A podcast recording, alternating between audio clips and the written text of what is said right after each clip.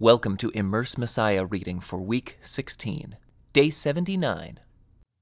One of the seven angels who had poured out the seven bowls came over and spoke to me.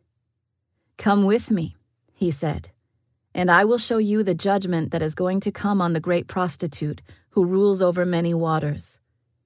The kings of the world have committed adultery with her, and the people who belong to this world have been made drunk by the wine of her immorality. So the angel took me in the spirit into the wilderness. There I saw a woman sitting on a scarlet beast that had seven heads and ten horns, and blasphemies against God were written all over it. The woman wore purple and scarlet clothing, and beautiful jewelry made of gold and precious gems and pearls. In her hand, she held a gold goblet full of obscenities and the impurities of her immorality. A mysterious name was written on her forehead Babylon the Great, mother of all prostitutes and obscenities in the world. I could see that she was drunk, drunk with the blood of God's holy people who were witnesses for Jesus. I stared at her in complete amazement. Why are you so amazed? The angel asked. I will tell you the mystery of this woman and of the beast with seven heads and ten horns on which she sits. The beast you saw was once alive, but isn't now. And yet he will soon come up out of the bottomless pit and go to eternal destruction. And the people who belong to this world, whose names were not written in the book of life before the world was made, will be amazed at the reappearance of this beast who had died. This calls for a mind with understanding. The seven heads of the beast represent the seven hills where the woman rules, they also represent seven kings. Five kings have already fallen. The sixth now reigns, and the seventh is yet to come, but his reign will be brief. The scarlet beast that was, but is no longer, is the eighth king. He is like the other seven, and he too is headed for destruction. The ten horns of the beast are ten kings who have not yet risen to power. They will be appointed to their kingdoms for one brief moment to reign with the beast they will all agree to give him their power and authority.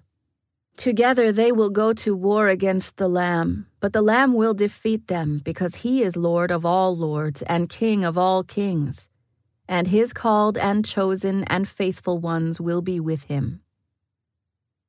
Then the angel said to me, The waters where the prostitute is ruling represent masses of people of every nation and language. The scarlet beast and his ten horns all hate the prostitute.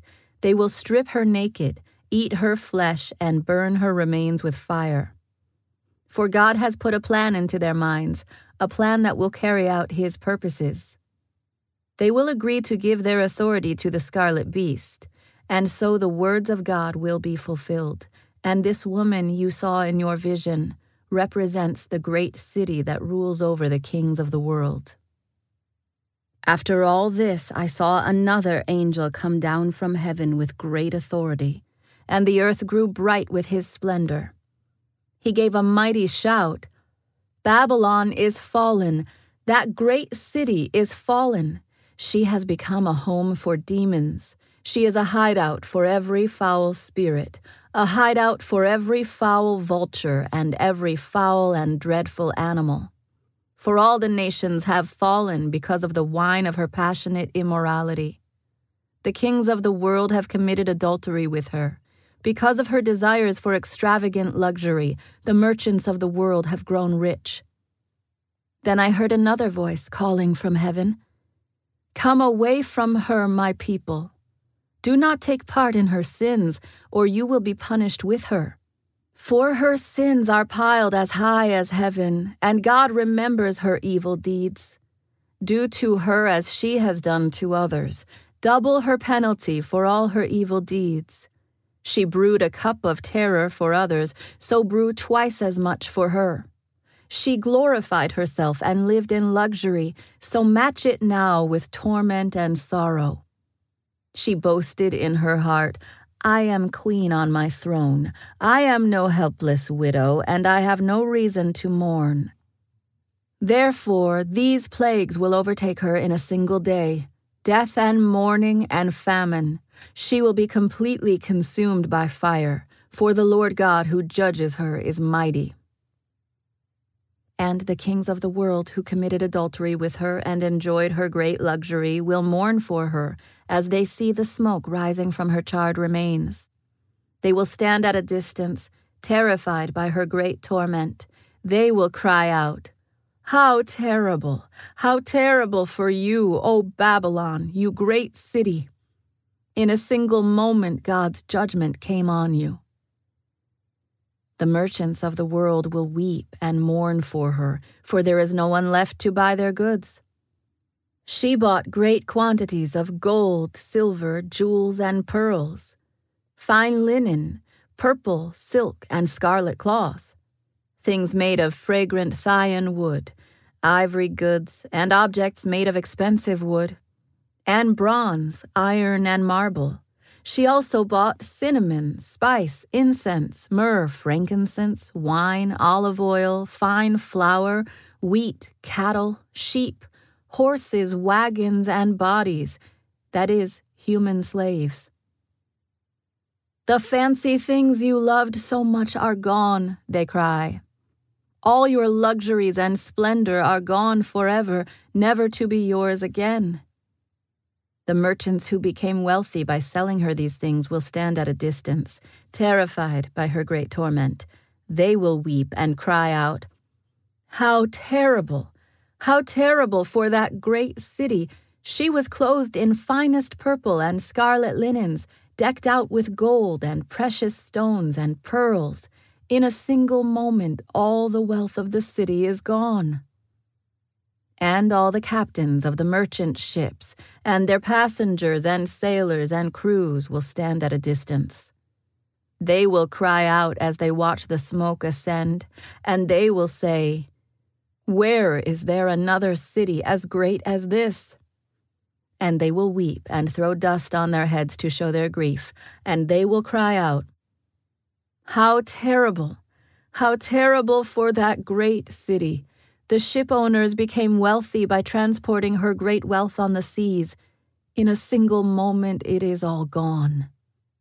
Rejoice over her fate, O heaven and people of God, and apostles and prophets, for at last God has judged her for your sakes. Then a mighty angel picked up a boulder the size of a huge millstone.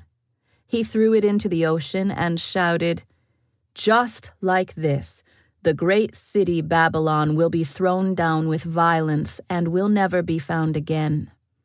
The sound of harps, singers, flutes, and trumpets will never be heard in you again.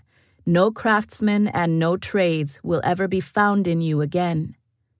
The sound of the mill will never be heard in you again. The light of a lamp will never shine in you again. The happy voices of brides and grooms will never be heard in you again. For your merchants were the greatest in the world, and you deceived the nations with your sorceries. In your streets flowed the blood of the prophets and of God's holy people, and the blood of people slaughtered all over the world. After this, I heard what sounded like a vast crowd in heaven shouting, Praise the Lord! Salvation and glory and power belong to our God his judgments are true and just. He has punished the great prostitute who corrupted the earth with her immorality. He has avenged the murder of his servants. And again their voices rang out Praise the Lord! The smoke from that city ascends forever and ever. Then the twenty four elders and the four living beings fell down and worshipped God, who was sitting on the throne. They cried out, Amen. Praise the Lord. And from the throne came a voice that said, Praise our God, all his servants, all who fear him, from the least to the greatest. Then I heard again what sounded like the shout of a vast crowd, or the roar of mighty ocean waves, or the crash of loud thunder. Praise the Lord! For the Lord our God, the Almighty, reigns. Let us be glad and rejoice, and let us give honor to him. For the time has come for the wedding feast of the Lamb, and his bride has prepared herself. She has been given the finest of pure white linen to wear. For the fine linen represents the good deeds of God's holy people. And the angel said to me, Write this Blessed are those who are invited to the wedding feast of the Lamb. And he added, These are true words that come from God. Then I fell down at his feet to worship him.